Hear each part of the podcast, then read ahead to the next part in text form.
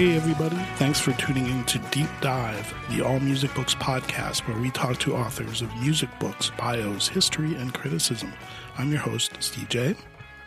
Today, we're welcoming back author Greg Renoff, who we interviewed about his excellent book, Van Halen Rising. Today, we'll be speaking with him about his brand new book, Ted Templeman A Platinum Producer's Life in Music. Welcome back, Greg. Hey, thanks for having me.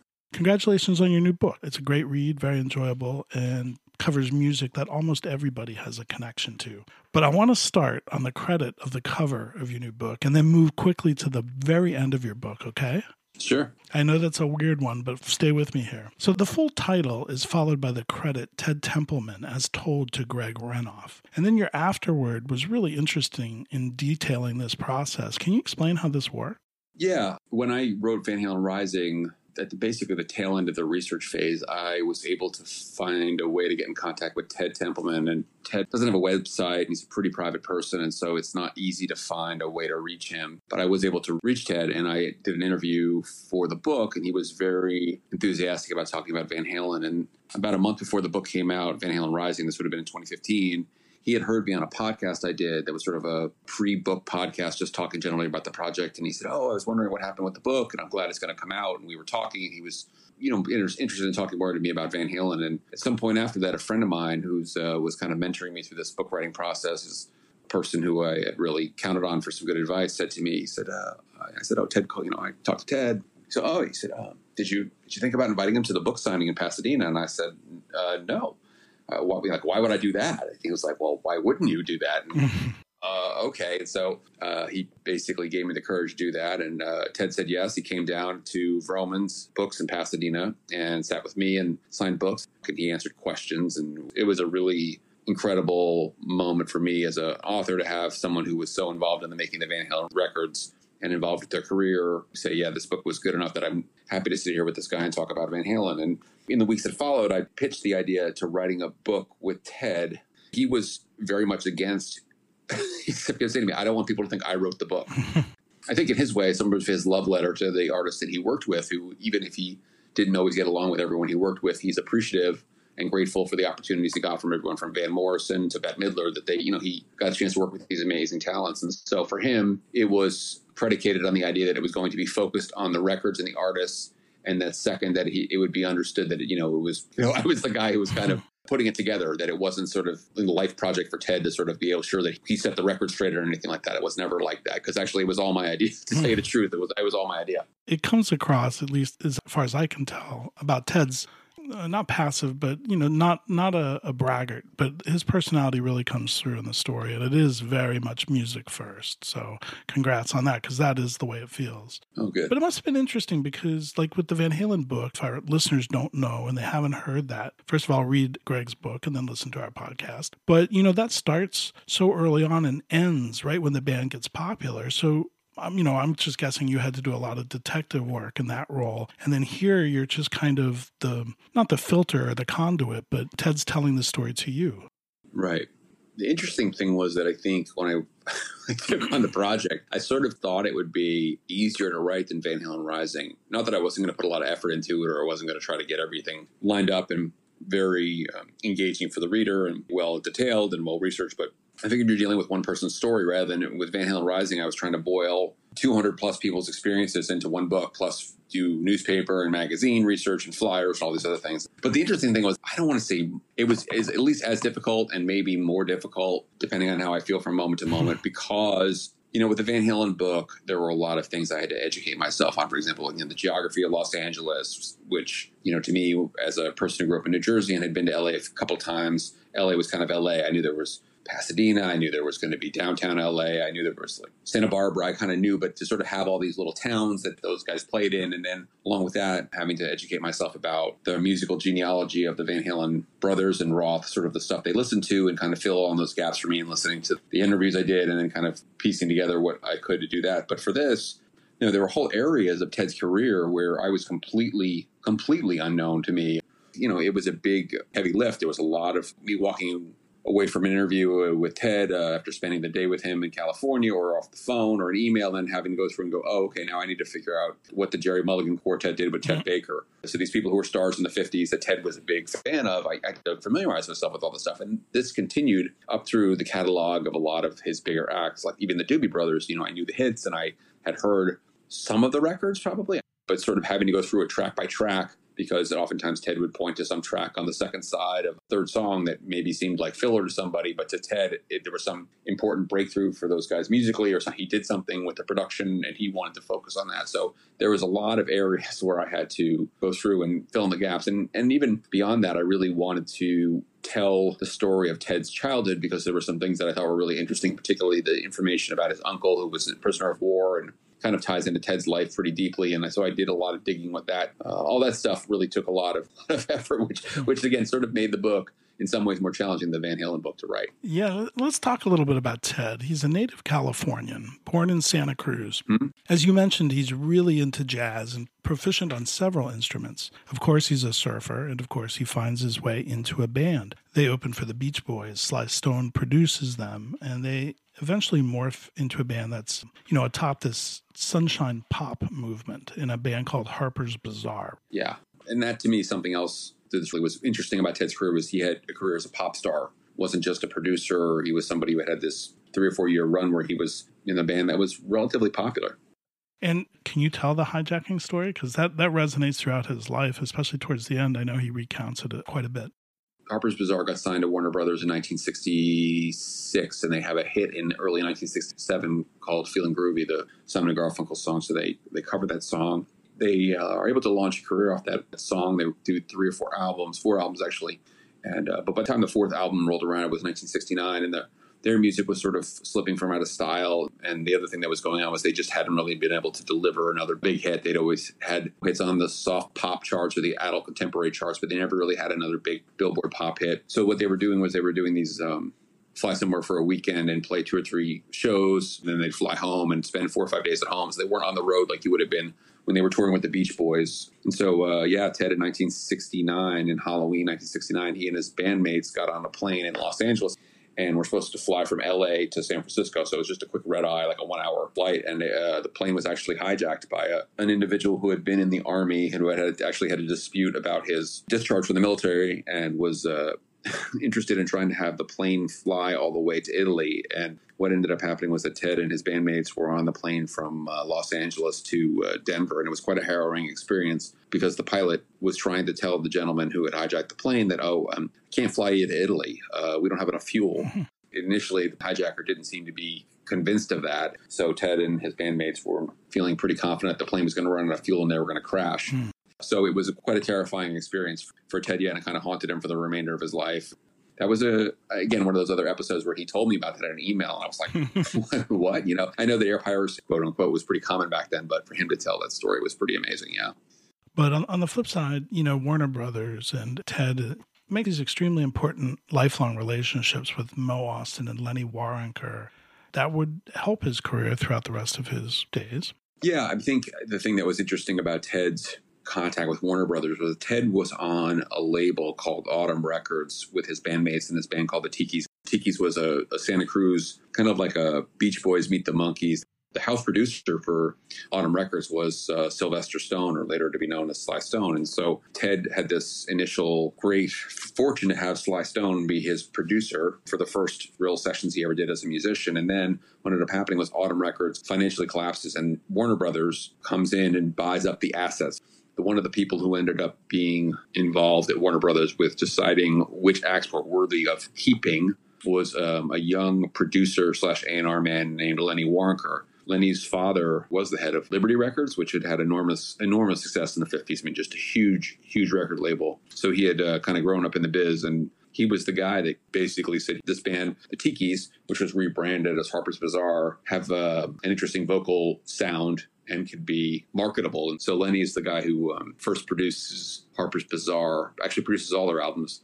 And then uh, yeah, Mo Ostin, who was was the head of Reprise Records and later became the president and CEO of Warner Brothers, was the guy who was at the head of the company when Ted makes his shift from being an artist to being a tape listener He takes an entry level job at Warner Brothers after Harper's Bazaar breaks up, and his job is to sit in a windowless room with boxes of reel to reel tapes and listen to demos just in trying to find something worthwhile. And that's so Ted to have to go from being a guy who was on stage with Bob Hope and Raquel Welch at San Diego Stadium, I mean, literally, to uh, you know the bottom of the barrel sort of job at Warner Brothers. But he he really wanted to make that shift and was very excited to do it.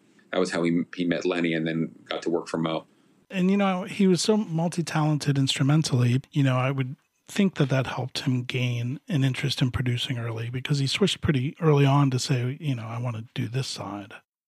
He really was a and is an amazing musician. He, as a child, had the fortune of having his grandparents owned a music store. His mother and father were both musicians. He grew up learning to play and becoming extremely proficient on trumpet, and then he took up the drums, played the piano. Uh, eventually, he learned to play guitar, and he actually played guitar on stage with Harper's Bazaar. And so, yeah, he was a talent in terms of uh, being able to play instruments, and he sang as well with Harper's Bazaar. Yeah, the interesting thing for Ted was that he never felt comfortable as a performer.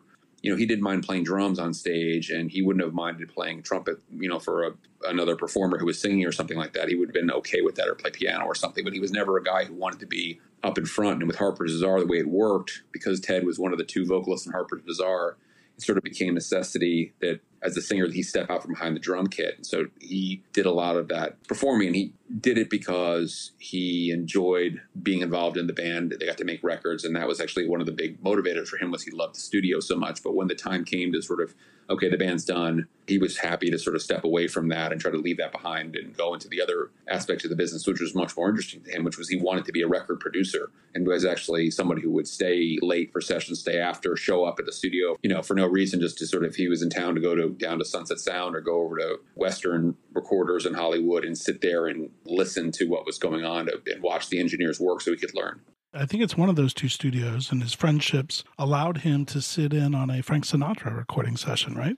You know, he said it in more than one. That was kind of the one he, he talked about in the book was the one he remembered most distinctly. But yeah, that was a really an amazing moment for him that he got to see Sinatra record one of the things that I thought Ted really took away from that was he was already starting to kind of zero in on how things worked with the producers, how a session was run funny people make records today in the bedrooms, sending tracks across the country. And I think that people would be interested to kind of have that eyewitness account from Ted of what it was like to have 25 instrumentalists in the room, drummer, organ player, brass section, string section, background singers, all in this giant room. They would do it, you know, in just basically three hours. They would do three songs. And so while everything might not be quote unquote one take straight through, they were all playing together and they might stop it and say, okay, intercut, stop, and then they would pick it up for maybe like you know the, second verse and start again. But it would you know they trying to do it in one shot. This was sort of like the the premiere type of session would be a Sinatra session. So for Ted to see that as a young age, I think that really opened his eyes. It wasn't his last, but I think it was his first, where he said Sinatra hit every vocal the first time, right? Yeah, I mean, he said it was incredible. I mean, he's actually, it's funny, there are actually some recordings. Somebody leaked out of the uh, archives recordings of these sessions, basically the, the session tapes and you can hear, yeah, he didn't make many mistakes. I mean, he would he might say, "Oh, hang on," and go back and want to do something over again, but that was mostly because he didn't like the feel and he wanted the band to go a certain way. But yeah, Ted said it was incredible. That's the interesting thing too, is that you know going from seeing Sinatra to having to work with a, a host of individuals of different levels of ability to function in the studio. Sinatra was actually totally at home at the studio and loved the uh, the performance aspect of working in the studio. He didn't want to spend all day in there. You know, Teddy said he really seemed like he was enjoyed having people watching and sort of the whole camaraderie of having all the musicians there. He really liked that part of the biz go from there to have to work with people who, you know, who don't have that level of confidence. Right, right. For Ted too to sort of to see that later on, kind of his own career as he worked with as a producer. So he's still a listener, or actually after that point, he's a listener at Warner Brothers. In 1970, he opens up a tape box marked the Doobie Brothers. Mm-hmm. And it's funny because those early Doobies had a really different reputation and image than what would happen a little bit later. And so Ted goes and scouts them out, and he's a little uneasy with some of those gigs. This was a big, obviously, a big moment in Ted's career. There was a demo that was delivered to Warner Brothers, and Ted was the guy who got to listen to it. And he's, you know, he really liked a lot of things about the demo. He told me that, you know, I didn't think all the songs were quote unquote great, but there were a couple of songs in that demo I thought were really, really good. And he was interested in their sound. They had this two part harmony, which was later he would learn was Tom Johnston and Pat Simmons. They would also have this combination of kind of acoustic and some electric stuff. The way they, they played their lines and their runs maybe was a little reminiscent of Moby Grape and a couple of other groups that Ted really, really liked. And so, yeah, he grabbed Lenny Waronker and they went up and they checked out the Doobie Brothers at a bar. And it was a biker bar outside of San Jose in the woods called the Chateau. Ted and, and Lenny went in there and uh, were wearing basically as you might dress for as a college student in the 1960s with like, you know, polo and pressed slacks. And these guys were in there with their leather. And it was, you know, it was a real full on Hells Angels, Satan Slaves. I mean, real full on biker bar and because that was the, the Doobies audience. And so the thing that Ted talked about too, is he thought was really interesting, was that they the guys in the band had kind of this leather and jeans image. The harmonies they were really quite you know angelic harmonies against this really kind of tough looking image, and he thought that was interesting too. And Lenny wiped them, and then uh, eventually, uh, yeah, the label bought in, and this is going to be a big chance for Ted because Ted actually gets the opportunity to co-produce with Lenny Waronker. Lenny had produced the Everly Brothers; he had had quite a young career, was was doing quite well. So Lenny, who was Ted's friend was happy to partner with Ted to go come in the studio with me. This will be your first production experience, but we'll do it together. And it's co-produced by Ted Templeman and Lenny Walker, and that was the Doobie Brothers' debut album, which came out in 1971 in the spring. And those recording sessions also featured Hell's Angels, drugs, Jack Daniels, holstered guns, and something called Ted Templeman's Equalizer. I mean, you know, there's certain records, and I'm going to guess it's probably like this for a lot of producers. It's you know, the first album you do with a band, you have the most vivid memories because it's the, the new, all the newness of it, and the sort of the, it's not familiar in terms of you don't kind of know what's going to happen next, and you kind of don't have a, a kind of a handle on everybody in the band, maybe. And so, yes, they did this series of sessions up at the studio in San Mateo, California. Ted said that he learned a valuable lesson from that experience that he tried to stick to and almost always you know you didn't want observers in the studio. There's too much uh, distraction and there's too many people kind of chiming in with their opinion and these types of things. But in this case because these were the, the hells angels and you know tom and pat were friends with these guys and they were uh, happy to have their friends come sit in the studio back on the sofa watch the, the sessions.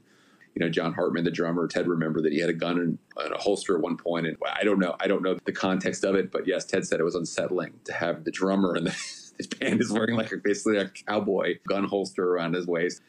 Yes, the Ted Templeman Equalizer, which I thought was a funny story, which was that I think the guys in the Doobie Brothers kind of they respected Ted and respected Lenny and understood that they were the ones who were going to bat for those guys as a a new act and everything. And one of the guys in the band made this club up, and you know, it was called Ted Templeman's Equalizer, and I carved into it just on a lathe, just you know, kind of a joke to say, "Here you go, here you go, here's what you need if you ever need to really clear the room or something like that." Yeah, I mean, conversations we had about that record were really all about him talking about the mistakes that he felt he made, or you know, he called them mistakes, but in some ways they were just learning experiences where you learn what to do and what not to do, and how to handle musicians and it was all new. He had been a recording artist and had been, as quote unquote, on the other side of the glass, sitting out in the big studio room or in the sound booth singing, and had the producer and the engineer on the other side of the glass looking at him. But now he had flipped roles, and so for him, learning what not to do as much as what to do after the the Doobie Brothers sessions are over, and especially because the Doobie Brothers' first record didn't sell well at all. I mean, actually, it, it barely sold at all. It was actually a complete bomb, and so that was something else that was kind of stuck in Ted's mind too. Is didn't sell. And while it wasn't only Ted's name on the cover as a producer, obviously it's not an ideal situation. It's your first opportunity to right, produce something right. and it doesn't sell. We're speaking with Greg Renoff, whose new book is Ted Templeman, A Platinum Producer's Life in Music. Well, Ted did have a lot of people in his corner, and another one was Joe Smith, who was a legend at Warner Brothers Records. He would introduce him to one legendary Northern Irish singer, which Ted would co produce a legendary album, right? You know, Joe Smith was somebody that Ted prolifically thanked when we would have conversations to me. Just and you know, Joe gave me the chance. Joe gave me the chance basically Joe Smith was the guy who greenlighted Ted and Lenny to produce the Doobie Brothers album. And then later, Joe had really taken a liking to Ted. And even though the, the Doobie Brothers record had not taken off, he was introducing him to people, saying, This guy's one of our young producers in training. We think he has a lot of talent. And introduced him to Van Morrison, which was a huge moment in Ted's career because, you know, Van was somebody who was I think only moderately interested in having someone produce him at mm-hmm. all. And so the fact that Joe put in the good word for Ted and Ted and Van hit it off, Van was said, okay, you know, you can work with me on this record. And quote unquote co-produce, even though really Van was the guy who was just playing. Obviously, he was uh, you know out in the studio had no real interest in the, the mixing process either the thing, but it was a co-production situation. But for Ted, it was a big deal because Van was a huge deal and was a guy who was obviously a transcendent talent, and Ted knew that. I mean, right out of the gate, obviously Ted knew what what kind of talent this guy was. It's on this record that Van, in particular, but Lenny as well, would teach Ted the value of being in the moment and not trying to fix every mistake. And sometimes less is more in production, right? Yeah, this was this was something that Ted really talked to me about in great detail. Was the experience of going, okay, you know, I did the did the Doobie Brothers records. You know, I, I wasn't quite as maybe as prepared as I needed to be. I hadn't really thought everything through. I'm going to try to, you know, basically try to think three steps ahead with everything and have everything ready to roll. And he had a plan for every single track, a, a really good, what he felt was a really good plan. But when he got in the studio with Van, it was immediately evident, you know, a third day or two that Van wasn't interested in anyone else's plan. Van just had the idea of the, the arrangement in his head for the song. And as Ted told me many times, when Van would walk in the studio, he didn't even give the engineer a chance to get levels. And actually, the plan that was the engineer and Ted had was that after a while was that the band would get there early and they would get levels on everything. They would get levels and get ready. And just as soon as Van walked in, they would push record and Van would pick up his guitar and go one, two, three, and go into whatever song. So there was Ted's idea of quote unquote trying to have a plan for every song didn't work. And he, you know, even after the first few days, he sort of learned that if he pushed Van too hard to sort of, you know, should go back and do that again, or this isn't really Van would just sort of shut down or walk out, leave, walk, literally walk away and just leave and, you know, come back when he felt like it. You know, not that he would be like enraged or anything, but just that it just wasn't going to work. He just wasn't interested in having that type of creative relationship. He had the song in his head. He wanted to do it and get it done and move on to the next thing. Yeah, for Ted, you know, he quickly learned that you have to get things down on the fly and that, as you alluded to, there may be a bum note or something. Maybe the bass player missed a note. Ted would sort of had to learn eventually to go, you know what? The performance is good. Van's performance is good as a whole no one's going to hear that this missed cue or something. That just you know, as long as it wasn't a real clunk or something really egregious, you just leave it and move on because the performance was real and raw. If you did try to get Van to come back and do something more than once, you know, Ted said it didn't get better. Typically, it just got you know he just became kind of caught up in his own angst about things. and just it was just better to get it done. And that wouldn't work for every single act Ted did. For example, the Doobie Brothers records, Ted really got to explore his intricate productions with those guys in terms of thinking about having two drummers play at the same time on tracks and these types of things that, you know, that would make recording the Doobie Brothers a much different experience than recording Van Morrison or Van Halen, which is sort of the you know the later parallel, which was get the first or second take down, get it as live as possible. If you have to patch up a mistake, you patch it up. You know, you don't want to have Van Halen playing the same song 15 times in the studio over and over again. Right, right. You're going to lose that energy and that spontaneity, and that's what the Van Morrison recordings were like. Very much first or second take. And Van was, as Ted emphasized to me too, he said we never had to go and go, oh Van, sing this word again or sing this verse again, and kind of patch something up that he did. Right. He said we never had to do that sort of punch in with Van. It was just always dead on good. It's funny. One of one of the more mundane producers' jobs or tasks uh, is that Ted had to drive Van to and from the studio. And once uh, in a bad neighborhood a few blocks away, that led to a bit of an altercation, didn't it?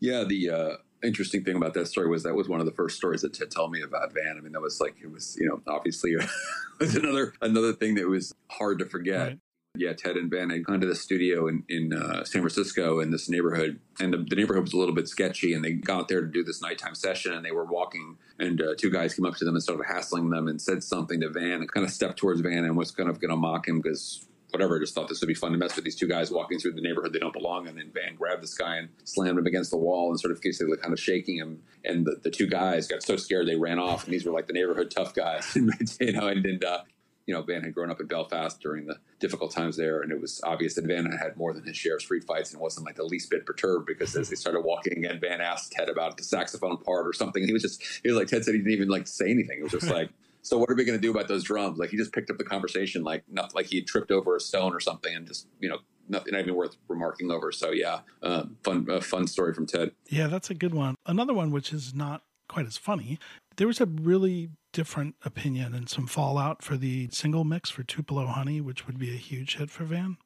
Well, yeah. I mean, the thing that Ted always said to me about Van was that Van was not really interested in the sonics of things. It was just wasn't his his forte. He was not going to be a guy who was going to go, you know, we need to lift the bass frequencies, 10 decibel, whatever it is different. He was not that type of person when it came to the studio. And so they had recorded Tupelo Honey, and there had been a problem with the recording. The engineer and Ted hadn't had the chance or didn't isolate the instruments properly. And there was a leakage between, I think the guitar was on the drum track. And so that's a problem when you're mixing, is because you want to have the instruments separated. So typically, what you would do, you have these big foam barricades you would put up around the studio so that you can have the drums microphones not picking up what the guitar player is playing through the amplifier, which you might be recording at the same time in another part in the studio room. And so there was leakage. And so it made it hard to mix it because if you tried to lift the guitar, you get more drums and vice versa. So Ted had gone and gotten Don Landy, who later became, of course, his right hand man, to um, help him repair this tape by removing some of the problems.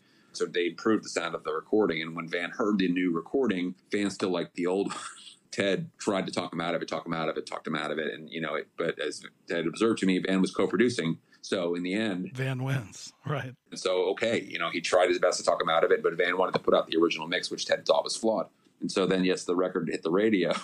and Van, I guess, heard it in his car or whatever, and he called up Ted and said, "Ted, you know, uh, uh, you know, I listened to the song and." Tupelo Honey was on the radio, and uh, I think you were right. Let's put out the other version. you know, so so Ted said he about lost it because it was you know that was one of those things that they had spent tremendous amount of time trying to fix it. That was one of the uh, the challenges of working with Van. He had his own opinions. You know, in the end, Ted said he just had to get them done. You had to like get the records done a lot of people talk about some of the difficulties working with him. I think it's probably a testament to Ted. A lot of the relationships he formed would carry forward for quite a, a long time. You mentioned uh, Don Landy, who had worked for decades with him, but there was, you know, Ronnie Montrose, Lowell George, and Little Feat, Linda Ronstadt. They'd all turn up. And uh, there's a really funny story in your book about Lowell George and his model airplanes. Yeah, sure. So Ted had the opportunity in 1971 to produce Little Feat because uh, the first Little Feat record had come out some months earlier and had not really sold all that well. And in addition, Lowell George had really clashed with Russ Titelman, who was one another one of the house producers at Warner Brothers. And what ended up happening was that uh, Ted had the chance to, again to go and do this second record with him, and Lowell really wanted to redo this song "Willin." And when Ted was able to kind of get a beat on what was going on with the previous record and what had happened, and that uh, Lowell had actually cut his hand trying to uh, tune up a model airplane engine. Lowell had grabbed the motor and it was running because it kind of vibrating off this table, and he grabbed it and cut his hand so badly he couldn't play. So Ry Cooder was actually played on the first Little Feat record, the version of Willin. So it's one of these interesting situations where they redid the same song on two successive albums. Obviously that's one of Lowell's greatest songs, covered by Linda Ronstadt oh, and yeah. Steve Earle, and I mean just like on and on and on. The people who covered that song, but yeah, Willin was a, a special song for for Ted to yeah get on that record, and he just yeah he loved Little Feat so much, and it really tore him up that that record particularly didn't sell. He really wanted his artists to get the credit and acclaim and have the hearing by the public that they deserve. He thought his job was as quote unquote the lighting man to kind of put the best spotlight on the on the talent so people can go, oh yeah, this this individual is so great. You know, how could we not like this album? And so when the Little Feat record, the second one, Sailing Shoes, didn't do all that well, it was a big blow to Ted psychologically. Maybe it's because Lowell had a very specific plan for his model airplane. yeah, he was a character. I mean, that was the thing about Ted. He had a lot of Lowell stories. Ted was never sure whether Lowell was joking or not, but Lowell said that he flew model airplanes because he wanted to fly in drugs from Mexico or something like that. So, yeah, Ted never said he knew for sure whether Lowell was joking or not, but he said it, you know, totally deadpan. You know, he said it to him. That sounds probably like Lowell George. Hello, Pantheon podcast listeners. Christian Swain here to tell you more about my experience with Raycon earbuds. Our family now has three pairs of Raycon earbuds around the house, and my wife just grabbed a pair of the Headphone Pros to replace some headphones from a company that was double the price. And yes, she loves them. Now, if you haven't pulled the trigger on a pair of Raycons, or even if you have, but you're in the market for another pair because they're just that good, well, now is the time to check them out because they just launched their upgraded model of the best selling everyday earbuds. With Raycon's upgraded everyday earbuds, now you also get active noise cancellation, ergonomic design, and multi point connectivity that lets you pair with two devices at once. New quick charge function, three customizable sound styles, plus awareness mode. Available in a variety of vibrant new colors to complement any and all skin tones. I even have a pair of earbuds in a cool green color. I have tried just about every earbud known to humankind, and these Raycons are fantastic. Seriously, if you've been wanting to check out Raycons, there truly is no better time. You're going to ask yourself why you didn't check them out sooner, and Raycon offers a 30-day happiness guarantee. So, what are you waiting for? Go to buyraycon.com slash Pantheon today to get 20% off your Raycon order, plus free shipping. That's right, you'll get 20% off and free shipping at buyraycon.com slash Pantheon. Buyraycon.com slash Pantheon. Uh, you know, another difficult artist was Captain Beefheart. That's mm. one that doesn't it doesn't end as friendly, I guess. I don't think Ted ever really found a way to get on with him, and I think that was the thing. Is like if, if you have spent time with Ted, he's a pretty affable guy. I'm pretty easygoing, and also as a person who has a kind of a good sense on the, what the mission is on any given session, which is to get the record done. It's not about winning every argument, or for him, it, a lot of times it was just about trying to form consensus and make sure people felt good, so there'd be a good feeling on the records and kind of get through, even when there were personality crises or clashes. But yeah, uh, Beefheart had a an unusual way of seeing things in the world and did some really wacky things in the studio, including some stories I kind of left out of the book. And again, he thought Beefheart was incredibly talented and wrote these amazing songs and had this incredible ability to compose where he was basically writing all the parts for all the songs according to what Ted remembered. That Beefheart was the guy who kind of put all the pieces together and then orchestrated his group there, uh, the Magic Band. When Beefheart one night kind of went off the rails and started screaming at Donn Landee and was said he was basically it was Don's fault that Beefheart couldn't sing something. Um, yeah, Ted and Beefheart almost came to blows in the, inside the control room at Amigo Studios in Hollywood. Hmm for Ted, the idea of trying to take Beefheart's really offbeat, avant garde jazz, blues, I don't even know what you call it, just style and make it more commercially appealing. That was one of Ted's um, goals with that record was to let's get him so people can appreciate him, not so he just loses his identity, but to sort of make it so the public will kind of grab onto him. And it didn't quite work. Ted, of course, kept working with the Doobies. You want to talk about a relationship that worked. You know, the three albums from 72 to 74 would yield Listen to the Music, Rocking Down the Highway, Jesus is Just All Right, Long Train Running, China Grove, Blackwater. That is a hell of a run. 1975, however, would be a pivotal change for the mm-hmm. Doobies. And Tom Johnston, who Ted Templeman called the heart and soul of the band, fell ill in the middle of a tour. Yeah, that was a rough, a rough stretch for Tom. Tom had been uh, battling problems with his stomach for quite a while and had been losing weight. And they just finished up the Stampede record, if I remember correctly. And they went on the road and they were in Baton Rouge. And Ted got a call from uh, the Doobies manager saying that Tom had collapsed. He had bleeding ulcers and they had really flared up and he was in really bad shape. He, you know, probably had not been taking care of himself. It's easy to bemoan the, the shortcomings of the music industry today and that there are many. And, you know, but one of the things I think is that the touring is probably a lot more humane than it was back then where it was, you know, you were playing a lot of shows every year. And so with a band like the Doobies, they had a basically a tour album cycle, which was you you spent 200 days on the road a year and then you wrote a record, you recorded a record, then you went out the next year, and did 200 dates, and on and on and on. And so when Ted got the call, he was worried and took Tom quite a bit to recuperate. But in the interim, what the Doobies did was they hired a guy named Mike McDonald, who was a session player, was playing clubs in Los Angeles, and he'd done sessions for Steely Dan. And the reason why he was picked to fill in for Tom was that Jeff Skunk Baxter, who had been in Steely Dan as a you know session player and a road guy for some years, had left Steely Dan but remembered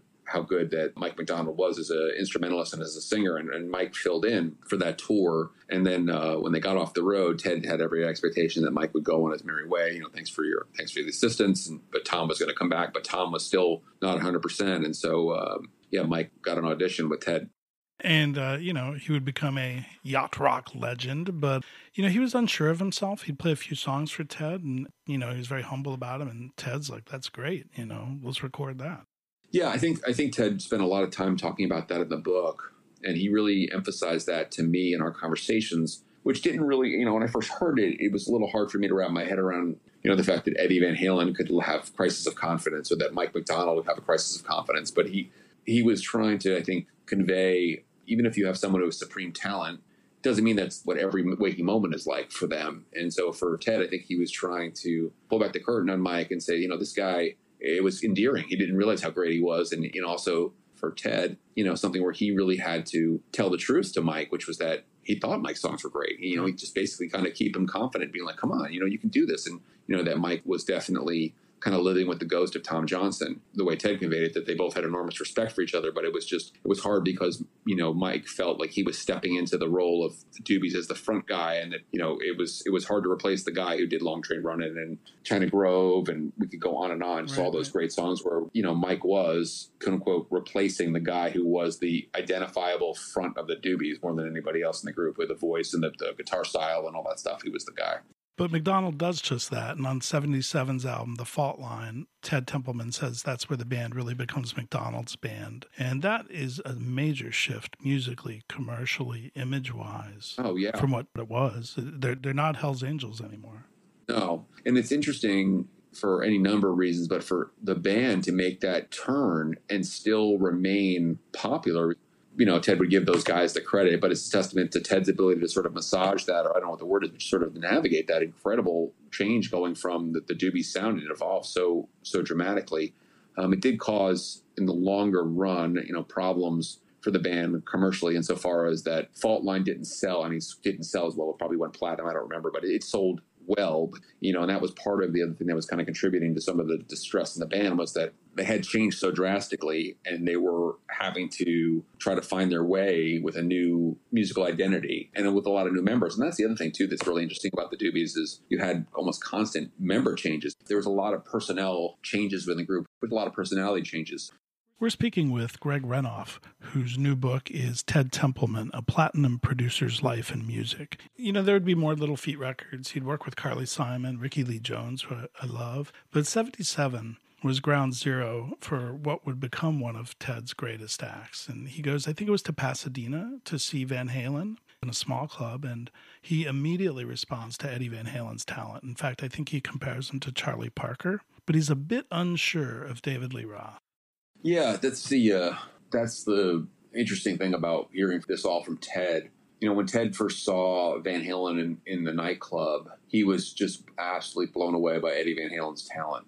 He just thought he was a transcendent musician, and that's interesting to hear him talk about that as you mentioned, Charlie Parker, you know he's putting it into context of guys who are Ted's heroes when he was a kid, and mm-hmm. they were not rock guys; these were jazz guys. Mm-hmm. These were guys who were the absolute virtuosos of the uh, the fifties and sixties when it came to jazz. So when Ted saw Ed Van Halen and thought, "My gosh, this guy is the guitar player of the future," it really did shape Ted's perception of the band. In other words, that Ted was said when he first saw them that first night or first two nights, he was just totally locked in on Ed. I mean, he liked the band he liked the songs. He was like, he said it was like almost like falling in love with a girl. Like, a, you know, you just sort of like locked in on this one thing. Like, he ends up signing the band to Warner Brothers, and this is 1977, and they do a demo in Sunset Sound in Hollywood. And when Ted listens back to the demo, he was really concerned because he didn't think Roth necessarily had the the chops to cut it as a, a singer. You know, he told me, and I think we talked about this in the book. Is there some of the stuff that Dave sang in the studio and those demo sessions just wasn't acceptable. I mean, just wasn't okay. I mean, just wasn't going to be something you could put on a record. you know, from Ted's point of view, part of it was was kind of self inflicted wounds. He talked a lot about vocal melody. Like we listened to some of the demos together, and he said, you know, the problem is that he can't sing the melody he wrote, and that's a problem. You you have to know as a singer, oh, this is not something I can pull off.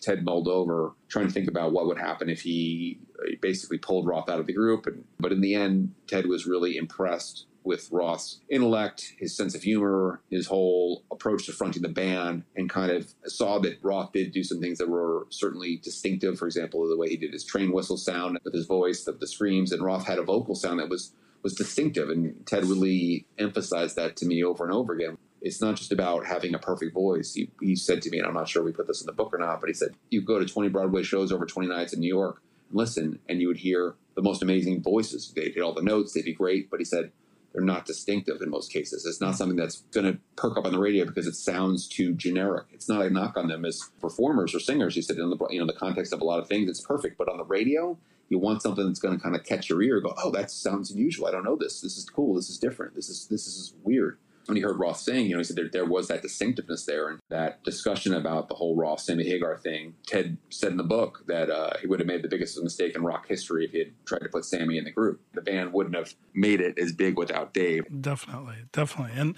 You know, the label, they put them on the road. I think they opened for the likes of Black Sabbath on that tour, and the album is just a huge smash. But soon enough, of course, as you mentioned, that back to the basement at David Lee Roth's father's house to work on the follow up album. And that basement has its own bit of a legend, doesn't? I know that in the book, Ted is certainly a fan.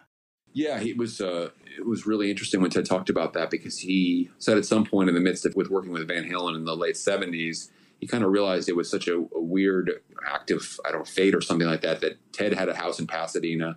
The Van Halen brothers lived ten minutes from Ted and ten minutes from David Lee Roth. They all basically lived very close together, and he said it was just sort of a thing where we could all be there so fast. To a rehearsal, he said it was just finish dinner and drive to Roth's house, and we go in the basement and it would be like being on the moon. Yeah, I mean, I think the other thing to think about in that context is that Ted really emphasized to me how well rehearsed those guys were. And that's why the albums typically only took a couple, three weeks to do, was that they had done so many hours in the basement working on the songs, woodshedding them, rearranging them, thinking about things. And so when they went in the studio, it could be first or second take because they were so well rehearsed. In other words, it sounds spontaneous, but it's very rehearsed, but it's spontaneous because those guys can play in their sleep. Right, you know, it's right. just like, it's just right. We can, let's do it right now. And it's going to be just dead on right. He was a big fan of that basement and the whole routine they worked up together to sort of yeah get off the road, rehearse, figure out the songs, go in the studio, and those guys would go on the road again. Yeah, I think a lot of people might be surprised at, at how cooperative and efficient Van Halen was at that point, according to Ted. You know, it's funny, a lot of people think uh, the opening cover on that record, You're No Good, was Ted's idea because Linda Ronstadt had just recently had a huge hit with it, but it wasn't his idea, was it? No, he was really, uh, it was interesting. That was one of the the more uh, interesting conversations I had with him about the covers because sometimes I would say things to him like, "Oh, you know, is that your idea?" Because that's what you know Wikipedia said. I had you know I had never had a conversation with Ted Templeman about this before or anybody, and he was yeah he would be very um, adamant about that to sort of say, "Well, no, I'll tell you, the Dancing in the Street was the one that was his idea." Yeah, he was he was in favor of doing cover songs.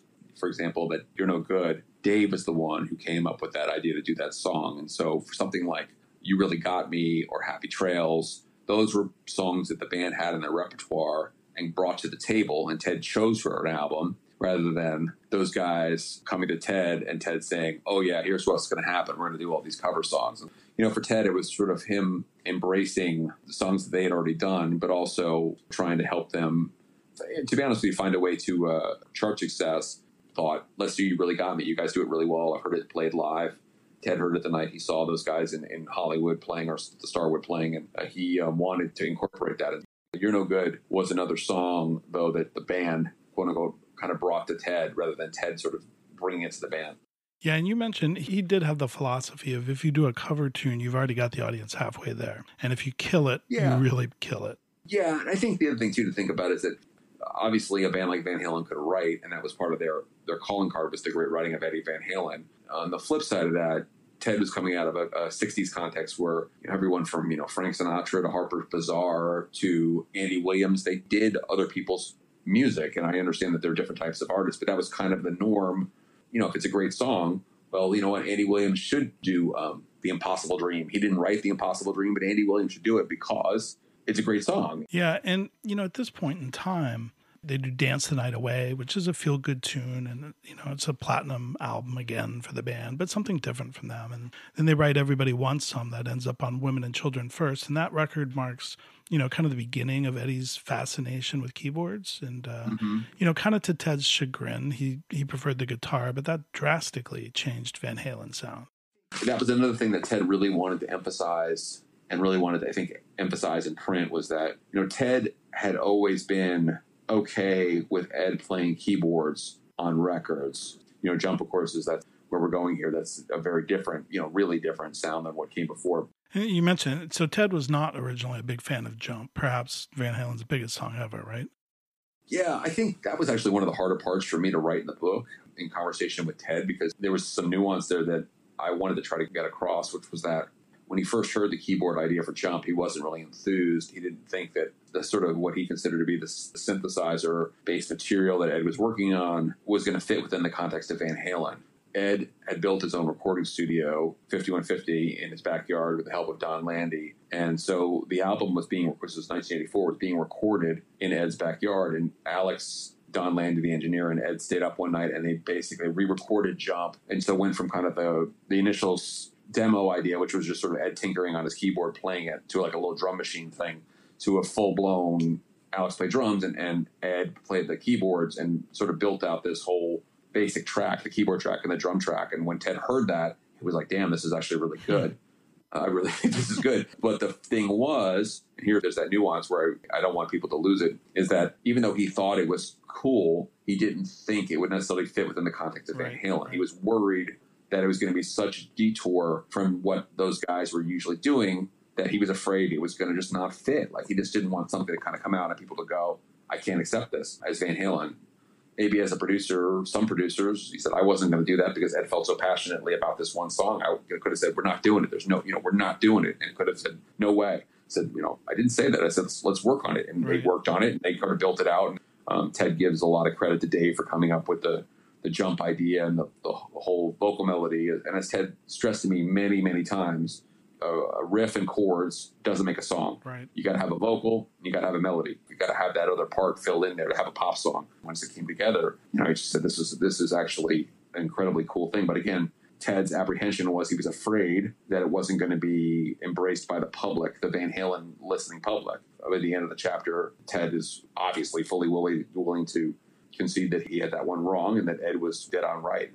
I think wanting to give credit to Ed for seeing his vision through. I think Ted really understands that Ed had progressed to a place where his creative focus on what it meant to be a musician in the studio had changed, where he was more interested in sort of composing, basically moving towards wanting to produce his own music and saw his vision through. And, you know, Ted has that very funny line in the book where he says that, uh, you know, one of the things I said to Ed that actually may have irked him was that sounds like something you'd, you'd hear in a stadium meaning the a baseball stadium, meaning the demo, mm. the very early sounded like you know, kind of like the organ music right. at a ballpark. Right, right. Uh, Ted says later on, of course, you know, I, you can't turn to a single sporting event in America without hearing "Jump" exactly. played at some point. It's like you know, it's like so. It was. I was. I was right about that, but I was wrong again. So it was definitely an interesting kind of lifting of the curtain there to hear see the push and pull there, and can understand as a producer as you're trying to steer an artist one way, but on the other hand, the artist it's their art and they're feeling right. So invested in this thing, and you have to kind of find that way forward. And that, that's why obviously Ted found a way to to make it work, even if it was a, a bumpy road. Well, you know, that's the point I think that really comes across throughout the entire book is how supportive he is of the artists and, and pushes them, you know, perhaps to try things harder if it's not his first take. You know, I think one good example is is the band as Van Halen starts to splinter for a number of reasons. You know, David Lee Roth drifts out and Ted uh, works on Crazy from the Heat, which is a one of a kind little EP. That's so something too that was really for me sitting with him and talking with him, and it's sort of like a 180 from what you had heard because you know Ted had never really come out and talked about this stuff before. You know, he had done some interviews over the years, but it was never, you know, no one's to was going to sit down and say Ted Templeman, tell us about the Van Halen breakup, other than just sort of a sentence or two in Rolling Stone or something.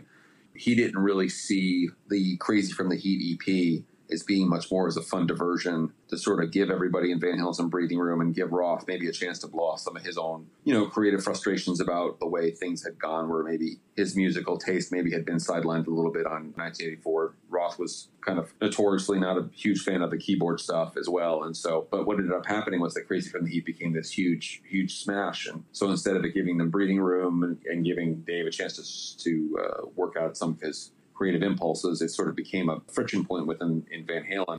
The way he tells it, he said, he said, "I just didn't see that coming. I, you know, I saw it as a win-win. It keeps Van Halen on the public eye for a few months. No one has to do anything. Dave can sort of have his moment in the sun, and then they go back and they make another record. But it actually was probably another contributing factor to those guys going the wrong way in terms of their relationship. Yeah, it, it was an interesting perspective from Ted to hear all that stuff, where he, you know, he saw it as something that he thought was going to be helpful to Van Halen, and in the end, he kind of realizes it didn't help at all. We're speaking with Greg Renoff, whose new book is Ted Templeman, A Platinum Producer's Life in Music. And, you know, I think we've recounted some things here, but I wonder if a lot of people don't know exactly what producers do. Some of it is is buttons and levels and all that, and some of it is quite different, you know, maybe some personal things. And we've recounted some of that stuff, the crazy stuff from you know, Lowell George or, or uh, David Lee Roth. There's a couple of things I want to ask you really quickly about it. You can give me a quick take on them because there's three stories, two stories, and, and then one, one follow up that I think are really funny. One of the really hilarious episodes early on was with the great Muscle Shoals fame piano player Spooner Oldham, who has to go get a harmonica, I think it was. I think it's an accordion, an but yeah, it's a great story. Yeah. Um, Lenny Waronker was producing a Spooner Oldham, who was a piano player, was working the session, and, and Lenny decided he wanted an accordion on the track and said, Spooner, do you have an accordion? And Spooner said, Yeah, man, I got an accordion. He goes, Okay, where is it? He goes, It's, it's at home. He goes, All right, well, can you go get it? Yeah, okay, go get it and come back. And and Spooner was gone for like two days and came back and you know Lenny sees Spooner walk in the studio with an accordion. He's like, "Where have you been? I've been calling you like crazy. I'm answering the phone. What the hell's going on?" He goes, "Told you, man. I went home to get my accordion. It was in New Orleans." you know, they were in Los Angeles recording, and Spooner decided to take Warner Brothers up on a free trip home and like flew home on Warner Brothers time to get his accordion or something like that. So, so producers have to put up with that. Uh, another story, and I think Ted might have been co-producing, or he might have just been in the studio with Miles Davis, and Miles Davis asks him a quick question, and that's the end of the conversation. Yeah, so that was a, actually, I think that was Ted was actually in the boardroom, and uh, Miles Davis had come to Warner Brothers to be schmoozed basically by the hires up. He was thinking about coming and signing to Warner Brothers, and of course, Mo Ostin was one of the most powerful men in the, music industry, and is kind of a legend. And that uh, Miles Davis who could be very blunt, you know, was sitting around and was talking to some of the other people on the A and R team or other executives, and Mo Ostin kept asking Miles Davis questions or talking to him, and eventually Miles Davis turned to Mo Ostin and said, "Hey, man, are you a musician?" And Mo Ostin's like, "No." Goes, "Why the hell am I talking to you?" And basically, like, you know, turned to some other people, presumably Ted and some other people in the room who were musicians, you know, about making records or something like that, whatever he wanted to talk about. But yes, like end of story. Insults Mo Ostin, you know, but Mo was, you know, supposedly was just you know, had, had dealt with worse than that in yeah. his, his career. So he just kind of went along with it. Well, there's a quote in your book that I thought really gets to what I thought was the heart of Ted Templeman. And it's when Madonna asks him for some advice. Can you recount that one? Yeah, so uh, that was one of those stories that Ted initially had not remembered. And we were talking, and when I was working with him writing the book, one of the things I did was he would talk about certain sessions. And, you know, I'd say, yeah, I think I kind of figured out when that happened. And that would have been in the summer of 84. And we kind of would talk about that. And he goes, he remembered one day, he goes, oh, summer of 84, I remember this now. He remembered he was in the city and got asked to sit down with Madonna. Madonna was in New York and Ted was there because he was working with David Lee Roth.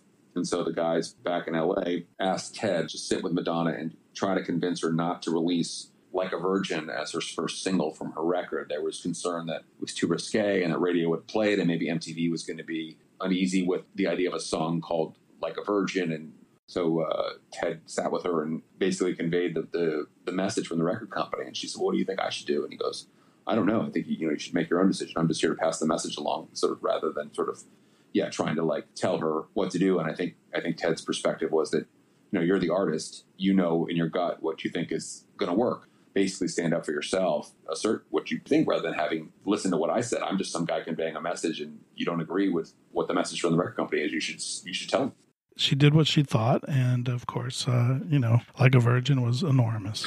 exactly right. yeah, you don't want to be the guy in any book to be like, "Yeah, I told Madonna not to release like a virgin," right. and the, whatever the other single flopped or whatever. Yeah. So, unfortunately, as we all know, like many in the music business, you know, Ted, as it changed, would find himself a victim of mergers and alliances that he wasn't a part of and he thought he was. And, you know, in an industry with vastly different priorities than when he entered. You know, in my opinion, gracefully, he bows out. Yeah, it was it was a hard stuff to write about. You know, I think Ted was really pained. I think that's the right word, pained by the end of his career, and not because of money or because of power.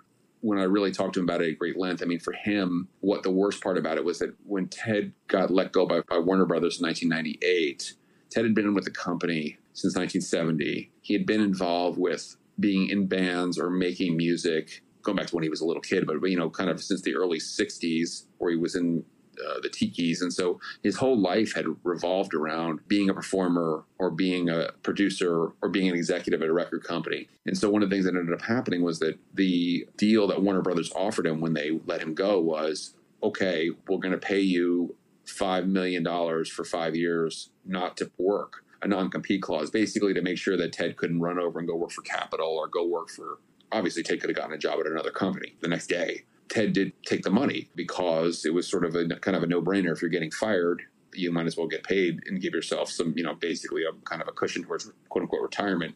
As he talked about, it was something that was almost, you know, fatal for him because he, he the depression that came on for him was so profound and so dark you know, he couldn't consult. His non compete was such that, you know, if someone came to him and said, I have this young singer, I really think she's talented, would you hear her? In theory, Ted couldn't do anything towards working with her as a producer or get her a record, you know, any of those things. That was all banned. And so Ted was basically shut out from that part of his creative life. There was just an insane amount of turnover at Warner Brothers. And, you know, at, at, this point, Ted's not interested in sort of pointing the finger at any one person or persons and saying, well, that's the reason why this happened. It was just an unfortunate series of years for him because it was so devoid of the creative part and the music part that he loved so much. And that's what he had all he had done since he was a little kid. Well, Greg Renoff, your book on Ted Templeman, A Platinum Producer's Life and Music, does Ted very well, as well as it does for his pretty incredible body of work. I think anybody who reads this book, they'll know a lot of the music that Ted was involved with, and perhaps they didn't know his role in it. So, um, great job, as always. It's a worthy follow up to Van Halen Rising, and thank you very much for joining us.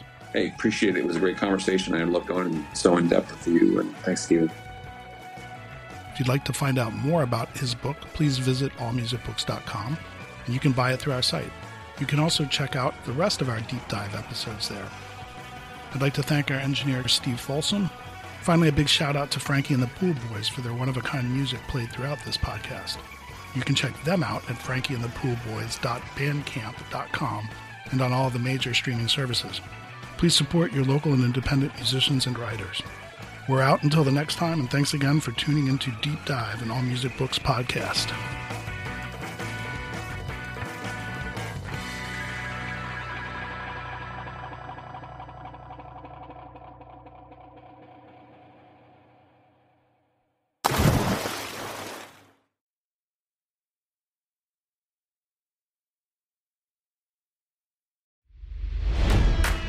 It's NFL draft season, and that means it's time to start thinking about fantasy football.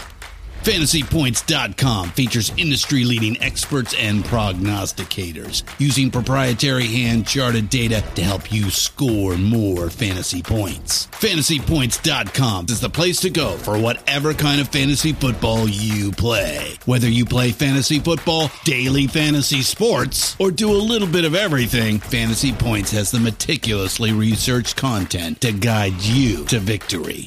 And why wait for the fall? Fantasy Points also covers the new spring football league, the UFL. Join the guru, John Hansen, Scott Barrett, Joe Dolan, and other massive names in the fantasy football universe with an exclusive offer. Use code Pantheon for 15% off any fantasy points package, including the all in package, with access to every article, tool, and data nugget that Fantasy Points has to offer. That's fantasypoints.com and code Pantheon for 15% off at Fantasy Points. Fantasypoints.com. Code Pantheon. Score more fantasy points.